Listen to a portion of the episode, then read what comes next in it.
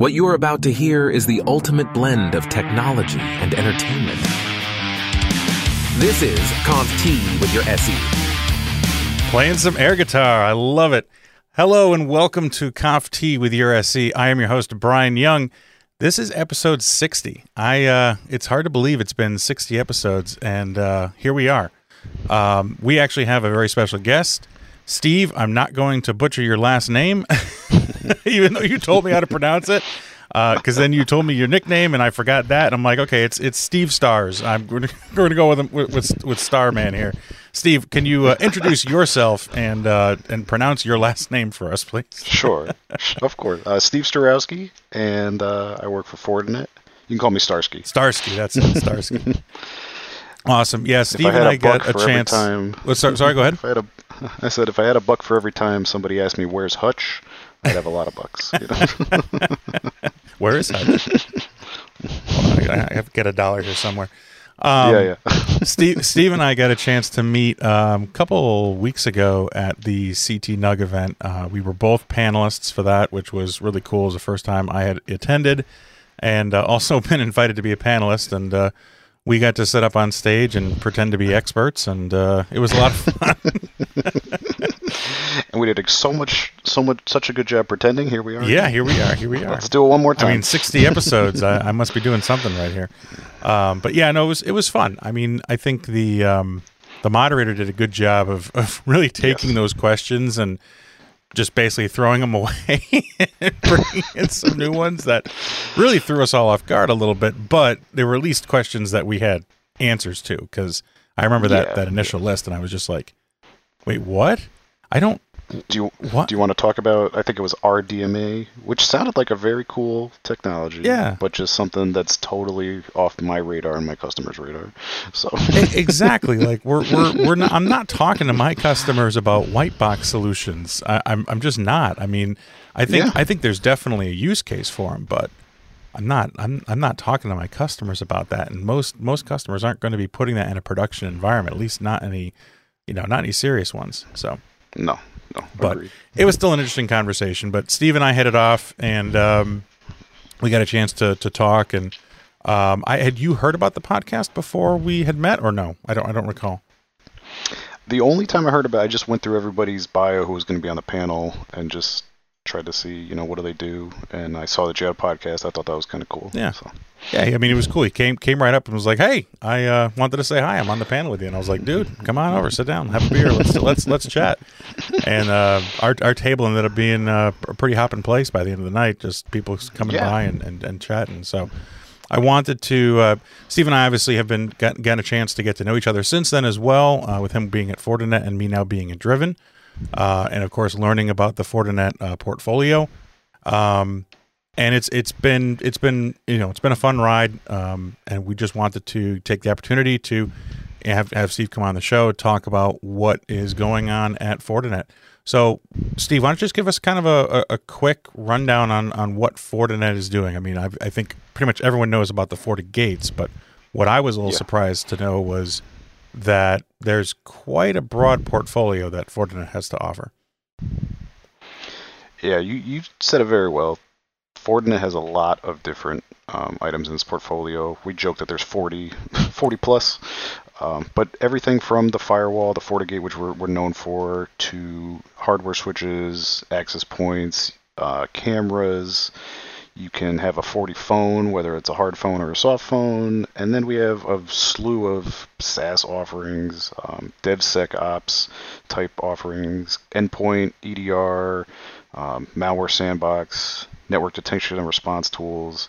So it's really it could be your one-stop shop if you wanted to. We know I, I, focus on enterprise customers. We know we're not the only game in town, mm-hmm.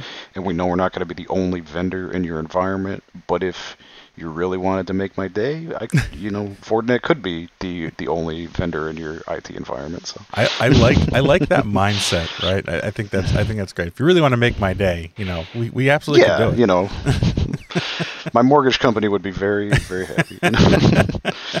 but but on on the flip side, like Fortinet knows they're not going to be the only game in town, right. and we play well with others. Everything has an open API that you can you know go hit right now and, and read all about how the products interoperate with each other. We interoperate with our competitors.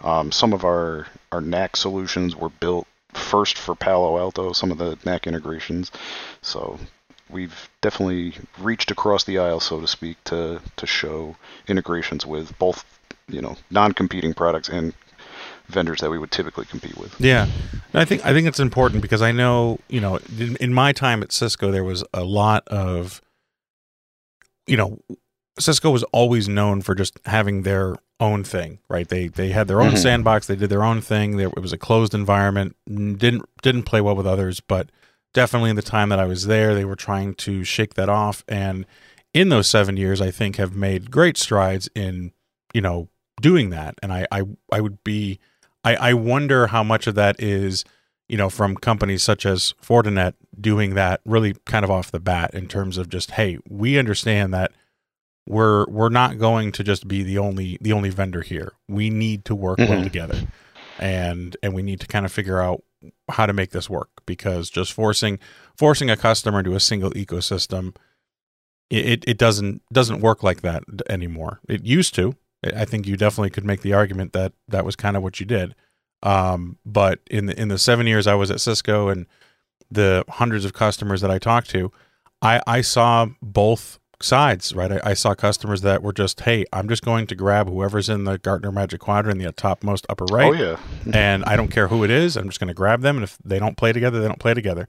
Uh, it's some customers that were looking for those integration points and a lot of and definitely some customers that were just like hey i, I want to go into an ecosystem and, and, and stay there and be comfortable there so you really you really got options and the fact that you've got fortinet here playing well with others um, i think that's that's definitely um, notable and, and worth worth considering so that on on the security side because um, you obviously have tons of products even just outside of the security space um, mm-hmm. but what are you kind of seeing, especially with with your customer base, that um, is really kind of making up the uh, the prevailing cybersecurity threats that that you're seeing? I'll break it into two. I think one topic that I constantly get asked about is operational technology, the OT environments. This used to be called the the IoT. We're going to let everything come into your network and um, originally, it was mostly cameras, and I remember working with um, a customer who needed Xbox 360s on their on their network for for a reason, like in the break room, and they needed those to be secure. But um, now it's more these industrial control type processes, whether it's a manufacturing environment or in a healthcare setting where it's an MRI machine or a dialysis machine that is on your network and needs to be either accessed securely by the vendor and to do a firmware upgrade, or it needs to talk to a, like in a healthcare setting, it needs to take its radiology info and put it to a PACS server so doctors and radiologists can actually look at the data. Um, those are those are probably the biggest scenarios I see. Um, how can we secure our operational technology environment, an environment that was never really meant to be wide open on the internet, right. and um, surprise, it, it, was easier to put it on the internet, and from a management standpoint, so it's got Wi-Fi. it's good. Yeah, we can't put the toothpaste back in the tube. No. So now, how how do we secure it? yeah, and I, I think I think all of those we've and we've we've covered IoT and OT, um, mm-hmm. both in the manufacturing and industrial space. I don't think we've actually ever done anything in the medical space. That'd be a good good topic to to to dive into at some point. But you know, I think the the challenges, especially in the in the OT or IoT area, are the fact that when you're looking at the IoT space, where it's just, hey, here's a camera, here's a thermostat, here's you know a smart device that's I've got all these cool things I can do with it, right? those products, depending on the vendor, who knows what software stacks are loaded in there? Exactly. Who knows what kind of um, you know penetration testing they're doing, or you know how how much they're they're looking at their own software and and what's in their stacks to make sure that things are secure and up to date. On the OT, especially in the manufacturing side, you know organizations that and I I had the privilege of of working for one for a number of years that did manufacturing here in Connecticut, and really understanding and seeing the problems firsthand is that when you have uh, a machine, right, whatever whatever it is um, within within the manufacturing floor, that asset gets sweat and runs a lot longer than most life cycles for anything IT related. So it's very possible that you'll have a machine that's connected to the network that's 15, 20 years old, or at least you'll try to do that, right? Who knows what, what oh, standards ab- absolutely. And again, the same problem. Who's responsible for updating that? And if it can't be updated, it's absolutely mission critical that I keep that asset on the network. So how do I Mhm. secure it? How do I make sure that this device that may be wide open and it's it's going to accept unauthenticated uh, SCADA traffic traffic from anything, right? How do I how do I protect that asset because I absolutely needed to have it online, and that was something I ran into in, in that in that role many times. I mean, we had an old Dell Optiplex GX1 running Windows 2000, and it had to be uh, plugged into the network. It had a custom built ISA card to interface with a big thing on wheels that would had all these connections for sensors for an engine. And that's what that's what they used it for. It was it was their it was their mobile test bed. And i say mobile because the thing had wheels on it. That's about It it. had wheels. Yeah, that's cool. but it had to run. It had to be there. And they're like listen we're going to keep this going until this thing completely just dies because we can't get a replacement card. We can't put in a replacement pc because who makes isa slots anymore? So yeah it's it's it's definitely an interesting uh an interesting problem with the iot and ot space. So any anything specific that you're that you're seeing besides you know or, or is that pretty much in line with what you're seeing? That that's very much in line. I, I have two idioms. I'll say we're either going to rock it till the wheels fall off, which is very apt for your uh, your mobile cart on wheels, or I think it was uh, Biggie who said we'll let the tape rock till the tape pops, and so that's uh, I definitely see Windows eh, Windows XP more probably than anything. I've seen a couple 98s that for you know God bless them, they're keeping that hardware alive and even in a, a rugged scenario and rugged environment. Um, but the companies a lot of times don't exist anymore that sold the the gear in the first place, Yeah. and it would be extremely expensive to get a current gen compatible or, or closely compatible. They'd have to re-architect their their manufacturing process around something new. So that's involves downtime and, and a lot of these manufacturing places they measure downtime in, in dollars where Yep. you know if my PC goes away, you know, Fortinet's not losing a ton of money. I I don't get to work for a little while. I could probably play on my phone, but you know, you're not building widgets on your phone Right. at these manufacturing companies. So yeah, they they don't like downtime and No. and I understand. no, they, they, they certainly don't, and uh, and especially when they're they're looking at things like preventative maintenance, which uh, you know, and that's always the problem too, is that on the you know with with the OT, and this this is going to divulge into an OT conversation. I'm perfectly fine with that. That's that. cool. That's cool. Um, yeah. the, the the issue that we've always run into with with OT is is that those those realms are very very different, and OT and IT don't necessarily interact as much as they should. And I think things like you know preventative maintenance schedules, you know that's that's what the OT is looking for, right? But they're going to Mhm. do preventative main- maintenance on something that's at like th- uh, 3 a.m. on a Sunday, right? Third third shift, and generally IT speaking doesn't have people on third shift. it's, No. it's something that waits until you know morning. Normal people get it, but I think I think that's that's definitely um, you know a, a, a source of I don't know if contention's the right word, but it's it's definitely a, a problem. It's it's a rubbing point because Mhm. you you're going to have those areas where IT and OT just aren't looking at the same thing in the same in the same manner, and you're you're going to run into these issues. That same manufacturing facility that I worked for, they at the time they were running they were still running Lotus Notes, not for email, thank God, but um, because they had built a ton of of uh, databases in there, custom databases, like I think three or yeah. four hundred of them that were Wow. vital to the business. Oh my goodness. And the problem we had was where do we put all these? Like there was no single solution that would just ingest it all. And it's like, dude, wh- why, why isn't there?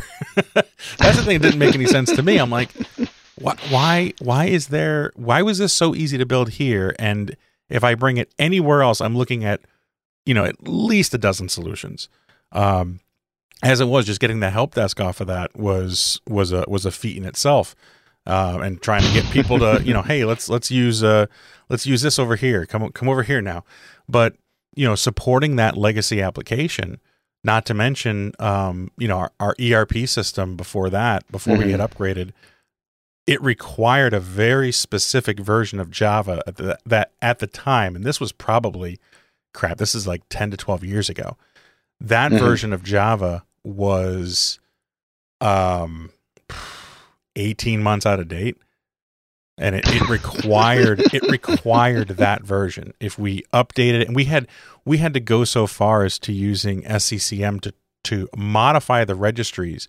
to to not allow for auto update to function because it would try to up, auto update it would do it in the background next time the user went to go in Some would break. Yeah. I can't access I can't access this and we're just like oh, crap now we got to go in and roll it back.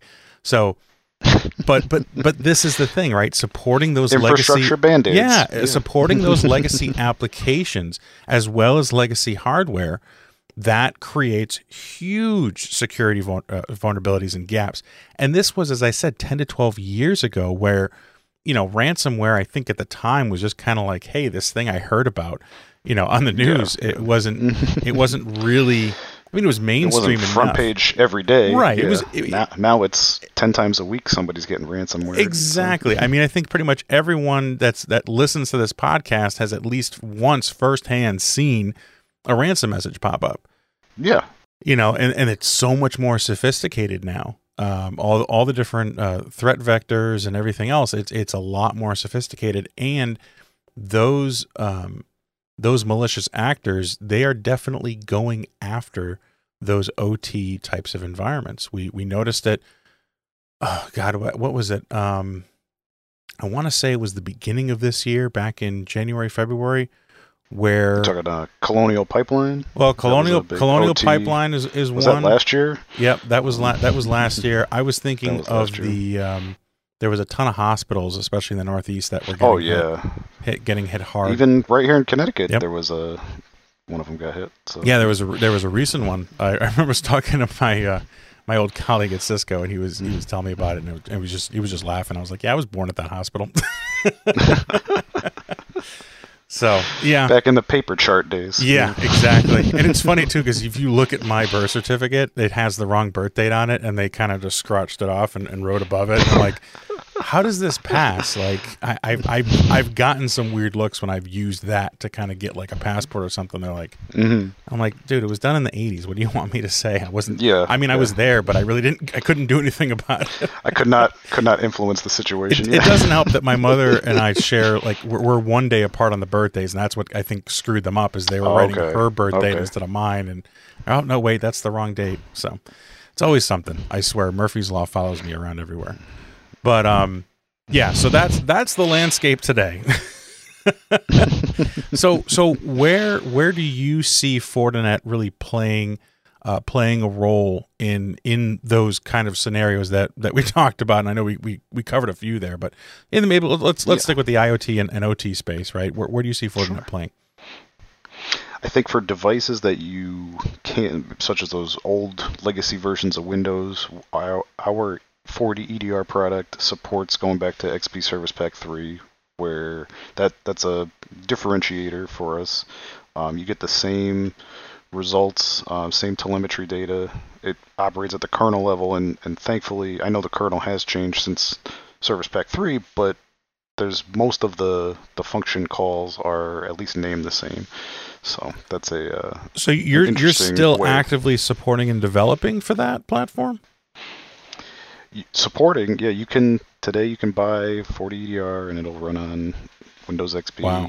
Service Pack 3 um, and later. So a lot of versions that Microsoft doesn't support. So it could be like a Windows 7 that's still kicking around. Right, or, right. Uh, I had a customer with Windows 2003 that was too big to fail for certain applications, and they they bought EDR. So because some other vendors might not support it, because Microsoft doesn't support it. It's a fine model, but Fortinet's, you know, it worked at the time when Microsoft did support it, so they're still, you know, you can still buy it that way. Nice. That and that I think I think that's a very good point to mention, and I, I remember you mentioning it to me when we were kind of, you know, prepping for this and talking about stuff, but I, Yeah. I'd forgotten about it till you mentioned it again.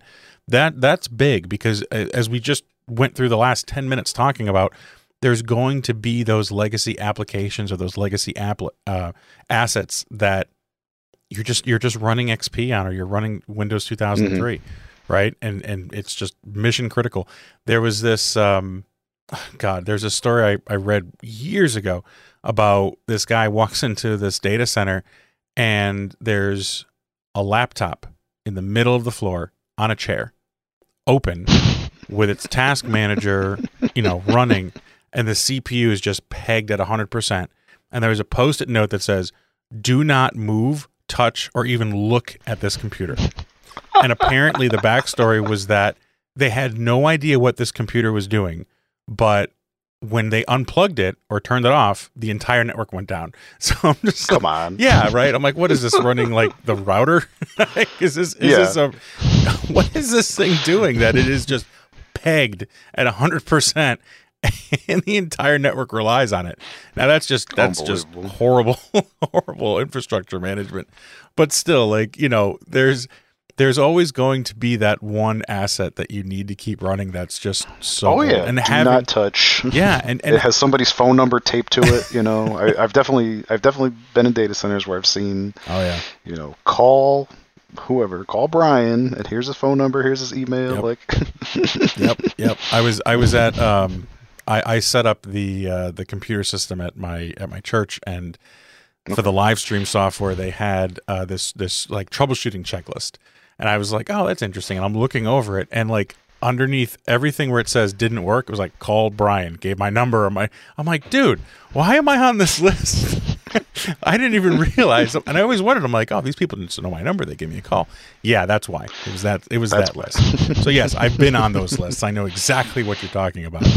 Um, but yeah, I mean, having having that kind of peace of mind, knowing that if I do have an asset that's that's not supported by the manufacturer anymore, uh, such as XP 2003, and I think I just read that 2012 is going end of support this week, really? right? I think it's this week.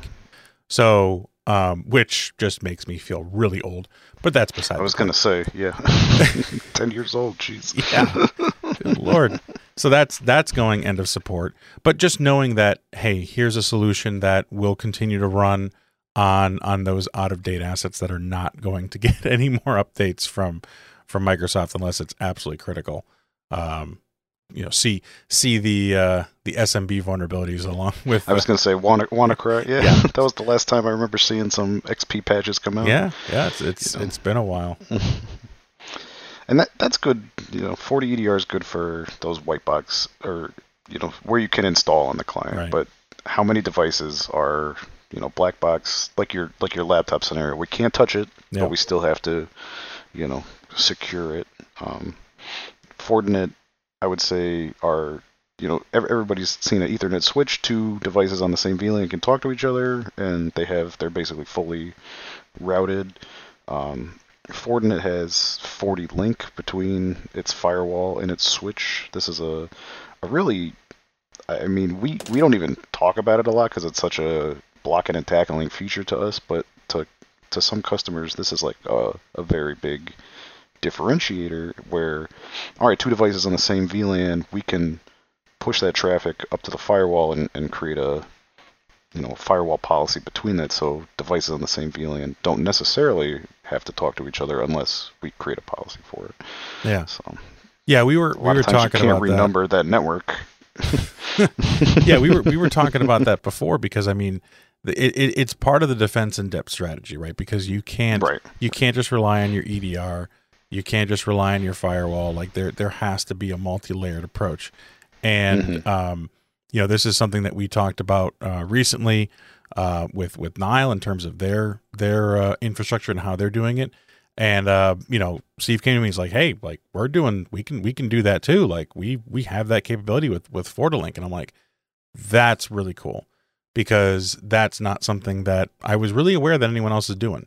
Um, and it makes sense, right? Where we can take that traffic and basically, even though it's going, um, you know, from one port to the other, right?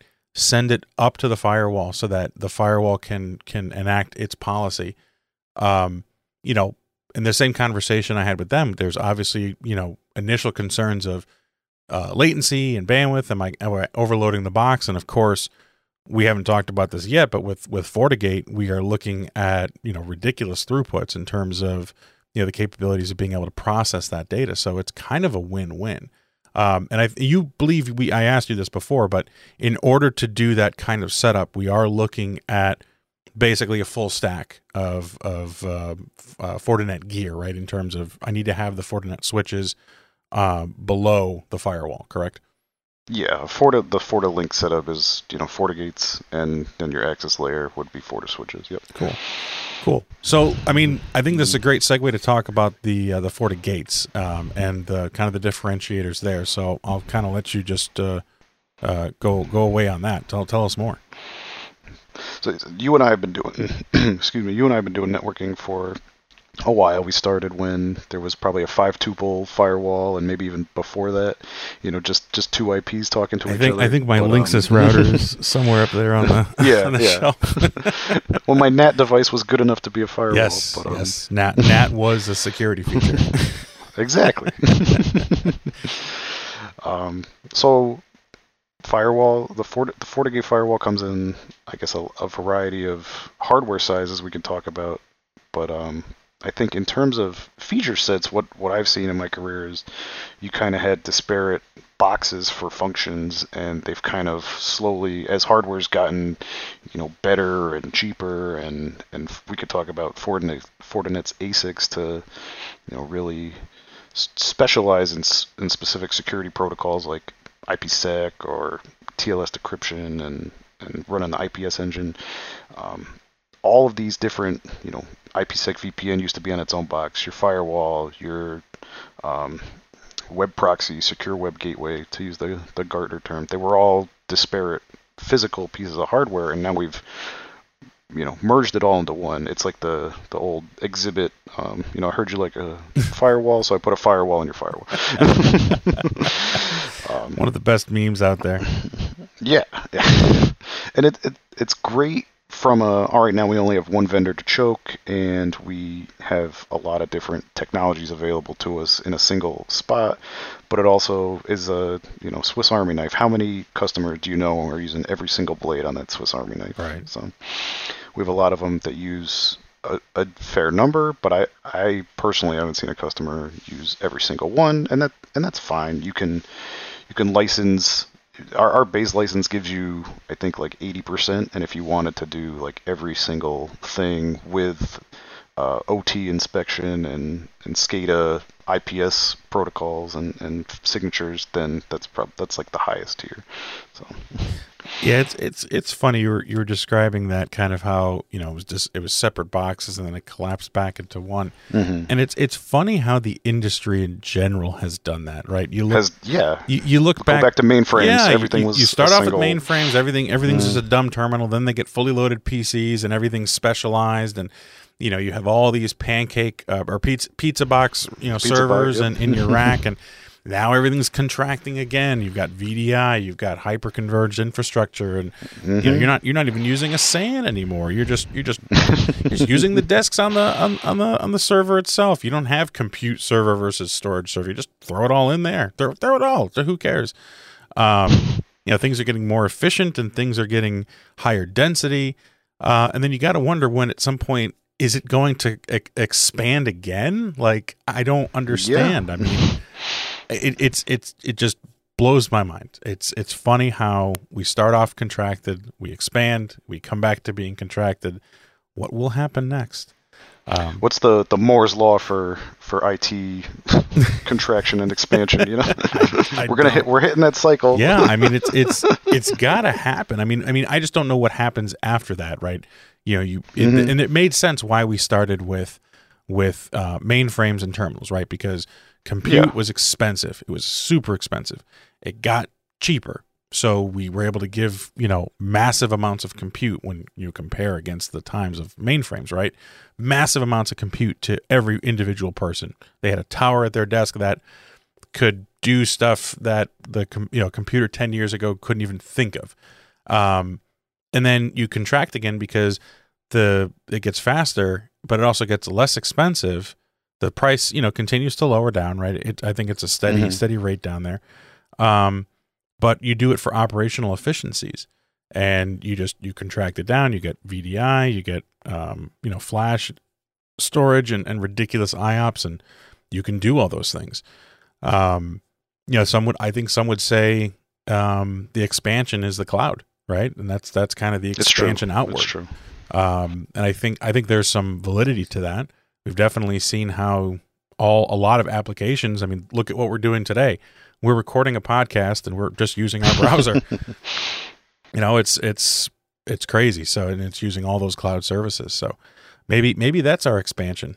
Maybe that's the expansion back. Multiple multiple clouds and and everything else. So It makes sense. You know, we have everything. We've talked about the littlest manufacturing processes, but even those are sending telemetry up to the cloud. So yeah, that's your that's your expansion. yeah, I, I had a very interesting conversation. And I'm I'm hoping to get them on the podcast, so I'm not going to to call out names. But um, if we if any of our listeners remember back to the Meraki conversation where we talked about Meraki Vision, there's a number of of vendors out there that are doing a lot of AI training Mhm. on visual models and doing things like being able to notice um, you know the number not only just the number of people in a room but how many people are wearing masks or what Okay. is their demeanor. That's cool. like th- and this was really cool. Like i it, it can look at someone and be like this person is acting aggressive. So yeah it it was just mind-blowing. But all of that stuff on top of you know the fact that there is the ai and the training model that's a feat in itself. But all the data that i'm able to then recover from that and infer from that and the mm-hmm. actions i can take and the mm-hmm. automations i can take from that it really does require ridiculous amounts of, of processing that you know that's why we leverage the cloud because we've just got a lot of CPUs out there apparently. I, Somebody had to buy all those graphics cards. you Yeah. know, they had to go somewhere. I mean, I haven't tried to build a gaming PC in a very long time, but from what I've heard, it is difficult to get a graphics card without selling an arm and a leg. So, I've been on a uh, like a five year cycle. I'll buy everything but the graphics card, and then five years later, I'll buy what like whatever the best graphics card is. Like I buy at that time because basically it's like the, the the same price as the graphics card, and then everything else. Listen, I was happy with my 8800 GT back in the day. I mean, I had the, yeah, had- it was fine. Yeah, mm-hmm. I had two of those SLI together. I was good. I mean, I, I could run Crysis. Then I think, I mean, that was the benchmark. You know, That was yeah. I think it still is. People still, well, can you run Crysis on it? Right? Raspberry Pi comes out with a Raspberry number five, and it's like, yeah, but can it run Well, Crysis? does it run Crysis? Yeah. I mean, that's the ultimate benchmark. So I ask you, your FortiGates, can they run Crysis? I haven't tried. I wonder if Crysis has a ASIC optimization. Does the CryEngine support uh, FortiASICs? Oh man, I was I was showing my son. You know, talk about feeling old, right? I was, I was showing my son. Oh, my goodness. we were talking about Unreal Tournament 2004, and I'm like, dude, I was Great game. I was Great the game. master at this game. I would I would turn down the music in, in the game. I'd have Winamp playing uh, uh, Beethoven, right? I'd have I'd have I'd have Winamp playing Moonlight Sonata because it just it got me in the right it got me in the right mood, Mhm. right? Right? Okay. Yeah. So yeah. picture this. I'm I'm I'm in and I can't remember the name of the map, but it was the capture the flag map where you're like on an asteroid, right? Okay. and I would just be perched up, and I would always go to go to the other side and perch on their tower because they wouldn't they wouldn't Okay. expect me up there. And I was doing so many headshots, just I was just sniping them from up there, and uh, apparently, so like it'll be like uh, you know headshot, um, Yeah, yeah. double kill and stuff like that. But apparently, if you do enough enough kills in succession within a short enough uh, period, uh, the the last monster kill. yeah, but there's there's more after that. There's a no. There's more. the last one is holy shit. oh, and I would I would just that was my goal is to get it to just keep repeating holy sh- holy oh, like that was all I, I I lived for and apparently I, I went to their website apparently they were trying to make a new one again they were coming back out I don't know I I saw this recently, and then it, it was I wouldn't say recently, but um, the story I actually heard it last night. They were talking. Um, Epic had basically two teams. One was working on an Unreal, a new Unreal, and the other was working on Fortnite. And Fortnite just started printing money, and so they said, "All right, yeah all you Unreal guys, you're making Fortnite content."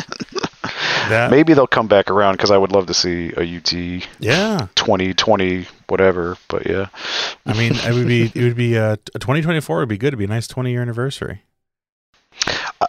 since since we're talking UT, I have to share a, a fun UT Let's hear it. story. Um, so I went to school at the Rochester Institute of Technology. This is nerd haven, if there ever was one. And even back 20 years ago, it was still very much that way. So, um, and we were on the quarter system at the time. I think they're on semesters now. But once a quarter, for 24 hours straight, they would set up. They called it RIT Fest, but it was a big LAN party Oh, nice from from noon on Saturday to noon on Sunday, and um, all sorts of tournaments. But one tournament I remember was um, where you had you had to be in a team, and one person with their hands on the keyboard and mouse had to wear a box on their head so they couldn't see the screen, and the other person is behind you, almost like a shoulder massage, and they're trying to guide you to play. oh wow Um, so this was this was a team based Unreal tournament, and and I did not do well. but my my buddies next to me, one was just using the impact hammer, and he went around and made it to the finals with the impact hammer. Wow. it was like free for all, and and box on his head, impact hammer, did a great job. You know. reminds me of those of that video where you have like the three people standing, you know, all facing the same direction, and you have the first person that like draws on a piece of paper on the on the person's back a circle, and then the next Yeah, they've yeah, yeah. a- okay, I'm gonna draw it, and then you get the final one. exactly. Yeah, Exactly. It, it, remind, it reminds me of that. Oh man. Well, when we're when we're not when we're not playing Unreal Tournament, and I'm sure when, when you were at when you were at uh, RIT, you had to you had to go to class every once in a while. Once in a while. once yeah. in a while. Um, I kind of want to touch on what Fortinet is doing in the the training and certification space because Absolutely. as as we were talking about this, I'm like, is this is this a good you know subtopic to bring up? And and you kind of made a revelation to me that I was like, wow, okay, that's that's another game changer. Um, tell us a little bit more about the uh, the NSE program. Sure. And it, it actually recently, I think October 1st, the, the names of the certifications have changed and sort of the path to the top has, has sort of changed. But um, in the early days of the pandemic, Fortinet made all their training free. So you can go to training.fortinet.com, sign up, and the lowest level, like my dog is certified NSE 1 cybersecurity, all the like I've never seen email before, all the way up to here is um, you know there's there's a OT.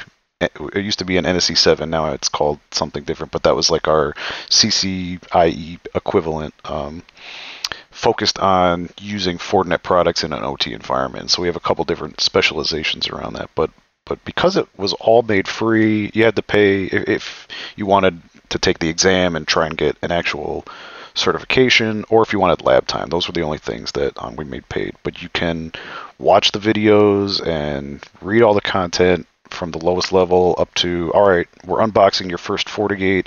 Here's how you configure management. Here's how you set up BGP. Here's a set up vanilla SD-WAN rules. Let's do some firewall policies between them. Uh, turn on the IPS engine, SSL inspect, what, whatever you want to do. Um, and it's not just for FortiGates. If you wanted to learn about FortiSwitches or APs or FortiNAC, you know, there's training all the way across our product portfolio. So it's really cool. Nice. And and as you said that the, all the training with the exception of the the the lab time, all the all the training Yeah. is is provided for free.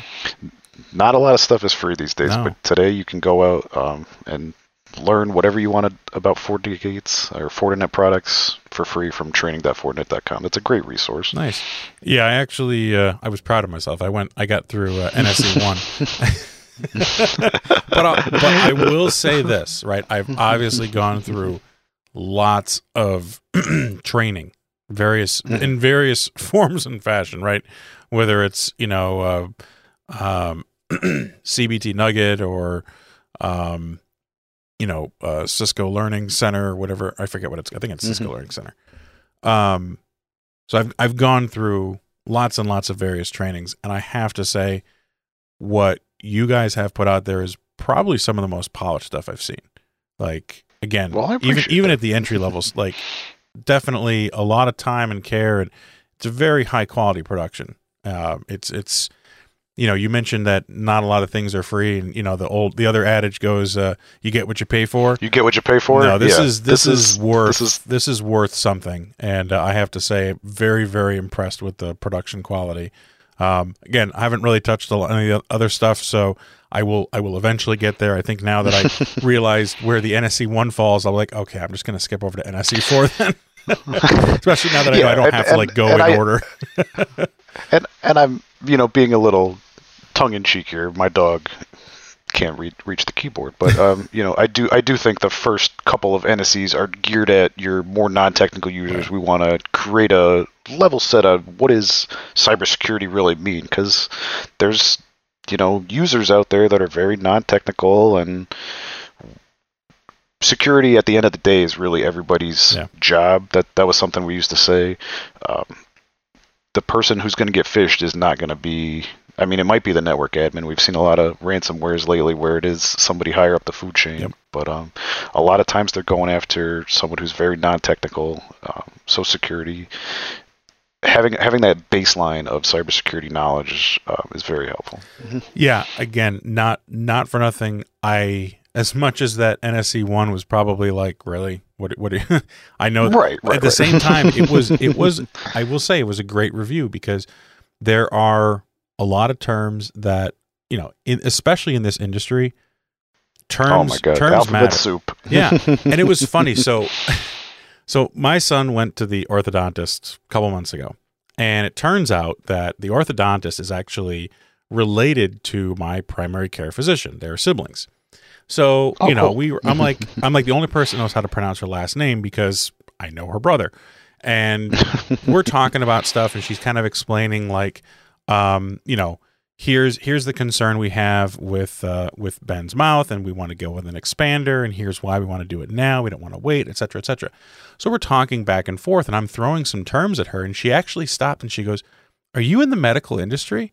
I said, I said "No, why?" She goes, "Like." You're using the correct terms. I said, no, I'm in IT. Terms matter there too, so I like to use the right ones. you know, because I, I, I hate when it's like, oh, well, I downloaded my computer the other day and it said I had an update. Yes. Like, Wait, what? Run that by me one more time, and th- this time use non-technical words because you don't know how you're doing it wrong. I was proud. My son used download. He's he has a little laptop we let him use, and he used it correctly. Downloaded something, and he used it. But I've definitely heard your scenario. I was like, "Wow, Logan, you did that? Yeah, okay, I'll help you. Let's let's let's get it going." That's that's awesome. Yeah, the first computer I got for my son was a Chromebook because I'm just like, my wife had the MacBook Air, I had my work laptop, and I'm like, if my Mm. son is going to break something, I'd rather it be a $250 Chromebook that right. you know whether it's ma- malicious or not if it's accidental okay if it's malicious then we have to have a, a bigger a deeper conversation but you know if it's if it's a thousand dollar macbook air then that's kind of a problem but if it's a $250 chromebook i really care less. Right. And those Chromebooks, you can factory reset them so fast these days. dude i was So i was something one happen- of the people that actually got an original cr48 from google i remember when i got that in the mail and uh, i'm pretty sure I'm pretty sure I still have it somewhere because I just I won't get rid of it. It's it's it hasn't gotten any updates in a long time. It'll it's still semi usable. Um, the problem was as time went on and they started adding more features to Chrome OS, the uh, the the the processor and, and hardware they put in there yeah, too can't down. keep up. But I mean, Give me your best Indiana Jones. It belongs in a museum. but it was so cool. I I remember I got I'm like, what the heck is this box? And I I open it and I see these patterns and I'm like, oh my god, I know I recognize these patterns. I've seen this because of course I was on Engadget at the time, and you know everyone's like, oh, well, you know, Chromebooks were delivered, and uh, you know this is what they look like. And I'm like, I remember seeing that box. I'm like, oh my god, I got a free laptop from Google. I'm so cool. I'm so important. definitely uh de- and of course you know i play with it for a couple weeks i'm like all right how do i hack this thing you know so Yeah, like you're, yeah. they show you where the where the the uh, some type of developer switch is located underneath the Right, batteries you can load your own co- i'm i'm loading ubuntu on there like i know what that yeah, let me get some some shell. You know? yeah, exactly. I'm like, okay, I got to write this down. S U D O space. Okay, I have no idea what the hell I'm doing. I'm just, you know, copying and pasting in my head because you know you can't really copy and paste from one Linux machine to the other. Don't know how to do that. Oh man, I'll tell you this. This has been this has been more about you know nostalgia for me than anything else. I mean, it, it's Sometimes you need to walk down memory Yeah, lane to uh, to think so. appreciate how you got here. Yeah. I know it was supposed to be a half Fortinet commercial, half uh, walk down memory lane. Now we're all going to fire up our, our UT servers and yes, Have a death yes. match. Lan- LAN party at twelve. My house. Let's go. okay. Uh, too funny, too funny. But no, I think I think that's awesome. And, and again, I think you know for anyone that's even just starting in IT, um, or even even if you've been in there for a little while, right? Un, un, getting that refresher, understanding those terms, um, those those terms matter. The words matter, especially when you're when you're working with other people, especially when it comes to security. You absolutely need to know right, right. what you're dealing with, right? Because there is a difference between like a vulnerability and an exploit. There's there's a meaning behind the, the term zero day attack, right? And if they're just thrown around uh, willy nilly and and with without the proper you know context, it can slow things down, and especially when you're dealing with this threat landscape that we're seeing every single day. Um, you know, it's it's it's important that the uh, you're you're you're not wasting time trying to decipher someone else's terms. Yeah, there's no there's no IT Rosetta Stone, unfortunately. uh, but it, you you make a great point. I think that you know if you take the time to learn the terms, whether it's you know like you did for your orthodontist, um, here's a guy who comes in wants to talk to the security team. A lot of times, um, networking professionals and security professionals can kind of be gatekeepers and if you come to them on their own terms i think you'll probably be a lot more you know have a lot more pleasant experience. I know ot is another one where i am you know boning up on the electrical power and the the water uh, terms. They're just things that I've never had to deal with RTUs and PLCs and Mhm. ICS all, all those. And if I come to a customer and don't know what I'm or start rattling them off and use them incorrectly don't know what I'm talking about I'm going to get laughed out of the room Yep. so I you make a great point about you know let's learn the terminology it's it's very accessible it's free and could help move your career in the right direction so Yeah, and I think I think I was going through the uh, a CISSP training course uh, a while back, and it's funny. So I have a my I went to high school at a, a vocational technical high school. Um, okay so and my shop was electrical. And of course i you know i did all that and i went to to to college for for network computer network engineering. But at the same time that electrical background has been oh my god it's got to be so beneficial. I'm, I'm having conversations with a customer right now about what size UPS to get for his um, for his switch. He's got an old uh, 4500 that's Okay. running on 240 volts right now. And you know, we're taking the measurements, we're looking at stuff, and I'm like, well, you've got you're running at 240 volts so that those power supplies can put out like 4200 watts for PoE, but you're literally using 700 watts. We can replace that we and you don't have a UPS on them now, so we can actually plug them into the 120 volt behind you, get you a 120 volt uh, UPS. You're only going to be able to run those power supplies at you know 2,000 watts each, but you're that's still more than double what you got. Plenty And just Plenty. yesterday, I'm at my my parents' house installing um, installing thermostats for their electric heaters, and it's it's that background and understanding of the of electrical and how it works, and and you know the the various terms and, and stuff like that that I think helps make you well rounded. Whether that's Mhm. in you know in our in our line of work where we're working with customers and trying to support the entire solution and ecosystem, or you know you're the network admin yourself. Like that was a big thing when I was when I was in my uh, K through 12 school district. We were doing they were in the they were just starting a huge building renovation, and that Mhm. included building a new MDF, a new a new data center closet. And originally everything was wired 120 volts. Everything had every rack had like two or three giant UPSs, and I'm like, Wow. wait a minute, why don't we put a single three phase, you know, unit in the corner that can power the entire room and call it a But someone with no electrical background is probably not gonna. That's probably not gonna be the first thing out of their mouth. No, you know? no, and, and and why would I want to run you know 240 volts versus 120? Well, it's it's a, you get higher efficiency. You're able Yeah. to to run more over the same cables because when you double the voltage, you you cut the amount of current in half, and the wire thickness is everything is you know regular outlet can only handle 15 amps. It's less than that, but that's it, right? yeah, 14 amps down a, down a thing. At 120 volts, that's roughly 1800 watts. When you are bumping that up to 240 volts, that's 3600 watts. That's twice as much without having to change out the wire, uh, just because I bumped up the voltage. And you know, it just it makes everything more efficient. It makes everything easier to manage. And you put a bunch of PDUs in there. You got a couple things that can only run 120. You work through that. Um, but I know we're just going off on tangents here, and I that's I, I think I should just call this the, the tangent show. Oh my goodness! But I think you know, learning these terms, understanding whatever you can do, um, you know, within your own learning capabilities to be able to make yourself more, more well-rounded. It's it's all it's yeah. gonna- It it definitely it definitely helps. I, IT is. I mean, I I started and I thought being a Java programmer was going to be the only job in IT, and so I have like a programming background that I almost never, you know, occasionally I write some Python code or fix somebody's code, but I definitely don't do it as much as I did in the first 10 years of my career. But that's a good, kind of like your electrical background is a good skill to have. I can say, oh, your code is probably doing this. Mhm. Or when I get to, we didn't even touch on like SOAR or like security automation type things. Those, those finally programming is pushing itself into the networking space and it is. I thought I thought REST APIs were going to be the bee's knees, but it's still we're still doing we've we've gone from CLI to GUIs. The APIs are there, but it's not. I, I don't see the uptick or uptake, I guess, on the customer side. Um, some customers are doing a ton with it. Some people are like they can't spell API.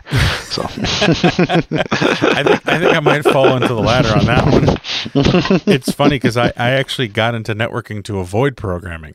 So when when things like uh, you know Cisco DevNet came around, I was like, no, it found me. and see, I was I was the opposite. Nobody on my team had. There was like one other guy who who was a whiz. He wrote. He grew up in the Perl era, and he was a Perl wizard. And so when Cisco DevNet came out, him and I were the first ones. Like, oh, what do you got going on over there? Let's let's start let's start coding our firewalls and our routers. And people stuff. like me were like, here, you want to here, just just just take the keyboard. go go right ahead. Although I, I will say I was very proud of myself. I had a, I had a customer who gave me access to their to their dashboard, and uh, I was able to use Postman. Uh, I had to re-download it. I, I was able to use Postman, figure out you know how to where and how to put in my my key and what to actually request, and I was able to download a JSON file and then from there parse it with Excel to actually get the spreadsheet that I wanted. And it only took me like 45 minutes, about 14, you know, tabs open with with write-ups on how to do this. I'm not sure if ChatGPT helped me out or not. Uh, I, I don't I don't recall on that particular instance, but in most circumstances, especially when it comes to programming, I am I'm very highly recommending or, or, or relying on on that one. I think I might have to. Uh, I think I may have to make a shirt that says uh, ChatGPT I made this shirt. yeah, I, I, I'd probably I'd wear that. You know. yeah. Speaking, you know, I, this is horrible self promotion, and I'm I'm sorry, Steve, but I, I have to do it because I said shirt. So you haven't seen this yet, but uh, Oh, look at that. yeah, it's kind of outside the camera. But these are uh, Conf T with your SE. With your SE shirts. These are coming soon. I'm super, super stoked um, because something I've wanted to do for a long time. And uh, actually, you made it to 60 episodes. You might as well have episodes. I think this is the best the best time to be able, you know, and, and 55 minutes into the episode too. We'll we'll bring this up for anyone that, that made it Anybody's this far. that's made it this far. There'll be there'll be a special coupon just for you. But uh, yeah, we've also got the uh, yeah. Look look at that. It's a nice uh, nice can shaped beer glass or you know whatever. Very cool. Insert favorite beverage here. Um, so yeah, just a couple couple items that we're we're toying around with and and looking at. Uh, I'd show you the sticker on my laptop, but that would disconnect us. Don't want to do that. But cool stuff. So training and certification, great. Um, make sure that you take a look at that. I think that's awesome. They said it was training.fortinet.com. Yes, awesome. That's correct. Definitely check that out and become more well-rounded. Uh, and I think I think that's a win-win for everyone. Um, so, I, and one thing I don't think we even mentioned when we were talking about um, we talked we touched only touched briefly on the on the the Ford uh, FortiGates, and I want to make sure we we spend a little bit of time on that because I think sure sure we uh, I definitely pulled you off on various tangents and uh, away from the topic at hand.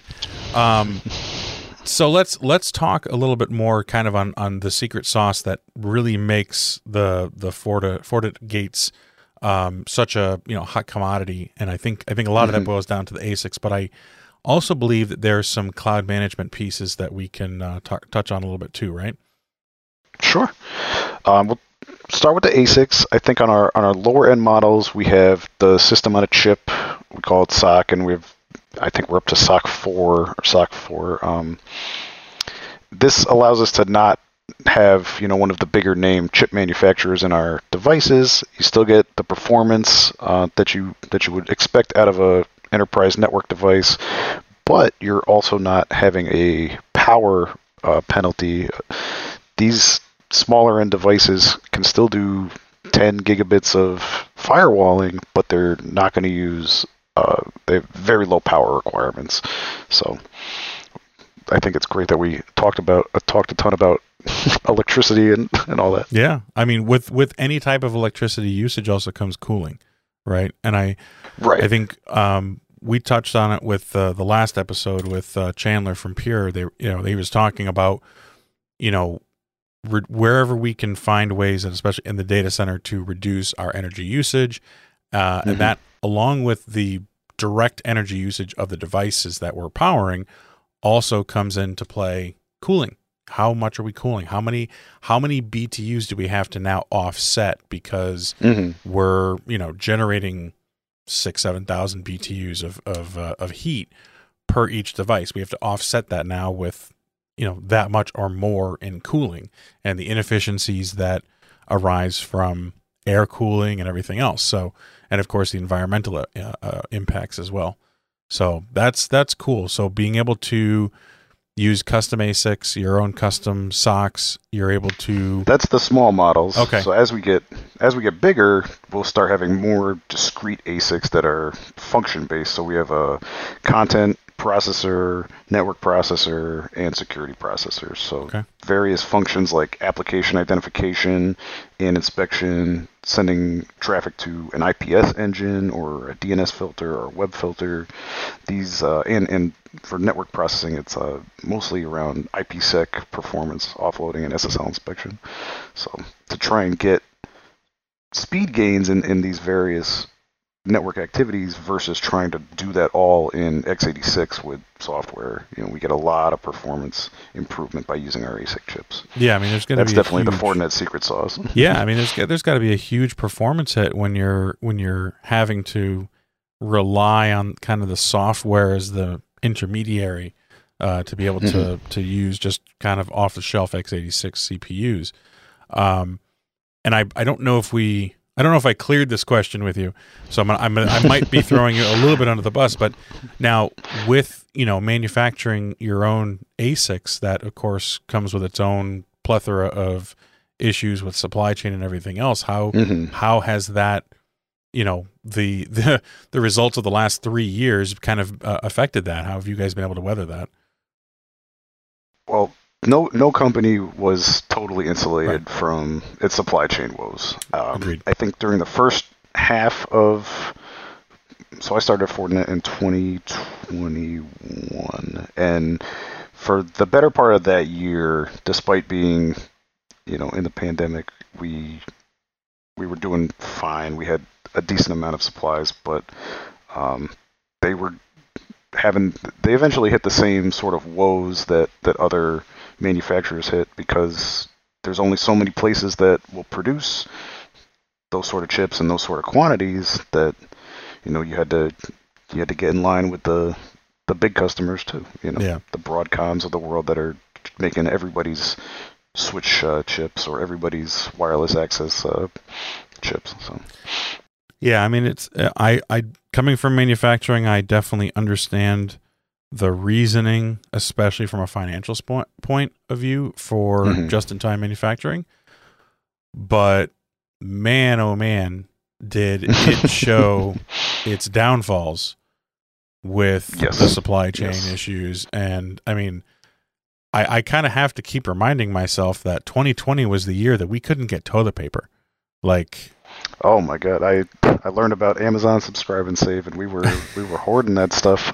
and it wasn't just toilet paper. We're like, oh, we need paper towels. paper towels, one, Clorox or wipes. They couldn't. They couldn't make them fast enough because it's the lengthy process. There- My my kids love these. Uh, they're like a Sesame Street branded Fig Newton. Um, I, I can't remember who actually make. It's like Earth's Earth's Best or Earth's Finest, something like that. But it's like a looks like a little Fig Newton with strawberry in it, but it's got Elmo on the box. And those things became so difficult to find. It was like, oh, Shoprite's got ten of them. I'm just buying all of them. Yeah. You know. I mean, I remember as recently as as recently as the last couple months trying to get Tylenol, children's Tylenol. Really. Yeah, I went to I, four I, stores. Yeah, you know what? I went to Walgreens a couple nights ago because we happened to be out of Tylenol, and there was two on the shelf, and I'm like, I got to take them both. I'm sorry for the next guy, but Yeah. I mean, you, you, when you don't know, when when you're in a situation where you're used to just being like, okay, you know, I'll just go to the store, and you can go to Yeah, any number of stores, and there it is, and you recognize it because it's in the same packaging, and you know the prices may the prices may fluctuate, but you know you can you can trust what it is, you can trust it'll be there. To then, I have no idea where I'm going to get this. I'm going to hop between store to store.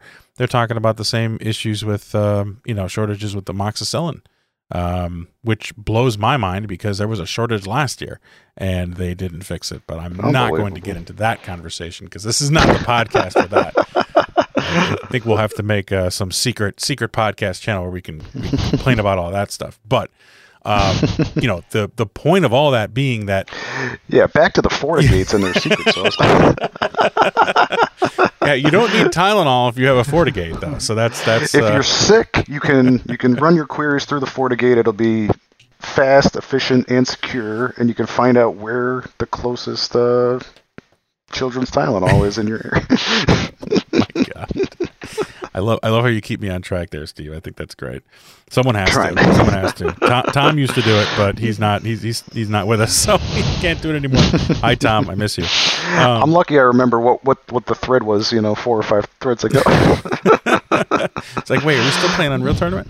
Um, yeah, yeah. but I, I I think all that to say that the the supply chains I think hit everyone, and I think it's still affecting people, right? Whereas, you know, things just just take a long time to move through, and there's so many moving parts. A, a major disruption like what we we've seen over the last three years really it messes with everything, um, and it, it takes a while to to shuffle out of that. But the whole point of my I think my initial question is that you know things are things are looking up, things are are um, you know working working through those uh, working through those those backlogs and Yeah. stuff like that. There was a period where, and it hasn't been for a while, but where, I, and and Fortinet wasn't alone. I could not really get a high end access point, Yeah. and high end at the time was like a Wi-Fi six, Right. um, and nobody could No. because we were getting brought, we were getting calls that we would never have gotten. Hey, so such and such vendor can't get me access points. What can you get me? And unfortunately, a lot of us were using the same chips under the covers, so yeah. yeah, you really, you really, you really find out what's going on when when that happens. But no, I, I we we got the same, we get the same stuff. I mean, I, I definitely saw it. It was just like, hey, I need this because I'm doing something. Like I need this hardware. I need something. You need to get me something. And and they would they would shop around and understandable right? I mean, right. that's that's goes back to our Tylenol thing. That's when you start Bart, you start looking at the store brand. right. I'm gonna okay, acetaminophen. That's yep. that equals equals Tylenol. Yeah. Yep, exactly. exactly. Oh man. So about the um, cloud management piece, because I know that that's something sure. that um, I'm not too too familiar with. haven't haven't really got a chance to to look at the dashboards or play with it. But kind of give me a rundown on on what you guys are doing in in that space and where the benefits are. In terms of management, we'll call it central management. I, a lot of Gartner things use the single pane of glass, and I, I don't I don't like that term, but um, central management or central logging, because we have a, a, logging product as well, we can run it either discrete hardware, VMs on your network VMs in a public cloud, or let Fortinet host it as like a SaaS offering, basically. So we we have options depending on how you want to grow your network. Um, what I like about FortiManager is you can kind of templatize your your devices. So I, I mean, how many times when we were shelling into a firewall or a router did we have to change the trusted hosts or the host that could SSH in? Now I have 100 firewalls. I want to change it all. I can change it change that from a single point, or I can add SNMP v3 from a single point, where that was a, a night. Simple things like make sure they all have the same DNS servers, make sure they all have the same time servers. This is blocking and tackling, but it's stuff that you know when it goes out of sync is a is a big problem, and a lot of times it's a you know goes undiagnosed for a little while. Yeah, Yep. um, so I, I think that piece to templatize your network, and, and that's you know the the foundation, the system level things. If you want to templatize everything up to your SD WAN, BGP settings, and IPsec settings, you can say, all right, my data center hubs, this is how they're configured, and all of my branches, we can say, all right, branch number one, your third octet is one, and make it kind of like a variable there. And as you start adding branches, they just pick up the next octet. The the IKE and IPsec settings all come from FortiManager templates, the BGP settings, what networks we're going to advertise, who we can communicate with, basic level policies. Um, so for, for me, having worked in a, a, time when you had to shell into a whole bunch of different firewalls to make changes, that's that's you can still do it if you want to, but you don't have to anymore. Right. right. Yeah. No, I I I remember you know the whole copy paste, copy paste, copy paste. You know. Yeah, yeah. and uh, there was some there was some great what is it? Roy was it Royal TS a, a, tool? I think a tool I used where you'd have you'd have multiple. I think no Royal TS was for like remote desktop, but you could do like multi tab PuTTY right? Um, yeah, yeah. Um, Secure CRT was one that I used a lot. yep, yep. Where you just you just have all the tabs open, you just be hopping between mm-hmm. device to the other, and oh, this one timed out. Let me hit enter and put in my password again. So and so you could use FortiManager, but if you're a shop that's heavily invested in Ansible, then we have a Ansible uh, playbook that you can grab and, and tweak to your settings to, you know, spin up a FortiGate with, and it's the same. It's going to come out the same every time because you're using an Ansible playbook. Um, there's a lot of different automation scenarios depending on where you are in your your automation lifecycle. Some people it's a dirty word, and some people are like, "Oh, that that's the first thing out of their mouth is, do you support Ansible?" So, no, that's that's that's awesome. I think I I have to say I think I'm I'm very impressed. Again, I think when we initially talked and we're kind of planning this episode, I did not realize you know just how many products and and, and areas Fortinet was in. Mm-hmm. Um, you know, having of course heard about the firewalls and you know the custom ASICs and kind of being like that's the thing you're known for. At the end of the day, you guys are doing quite a lot of things, and uh, you know maybe maybe one of the best kept secrets in in IT in terms of uh, you know what you guys can do. Um, so definitely worth a look and uh, you know more research in it. Again, absolutely training, training, training.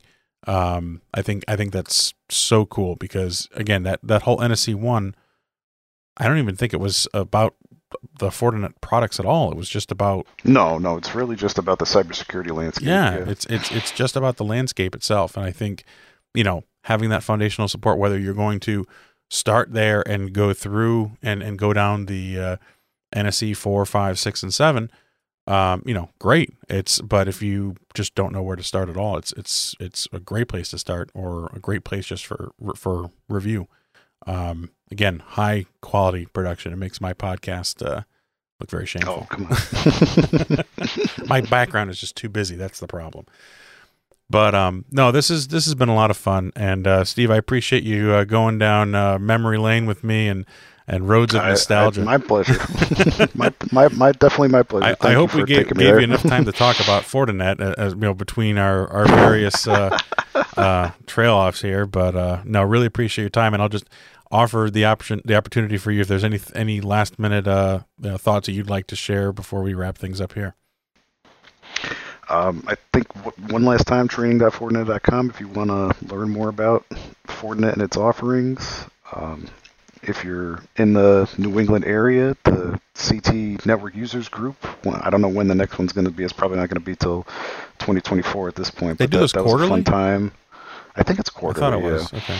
Have to ask Igor. So, but um, CT Network Users Group, come to the next one and uh, have a, have a beer with uh, Bryan and I. Yeah, no, definitely, definitely. I mean, it's it's very it's it's we we said it before when we kind of got together. It's it's we feel it's pretty rare to run into someone, especially in Connecticut.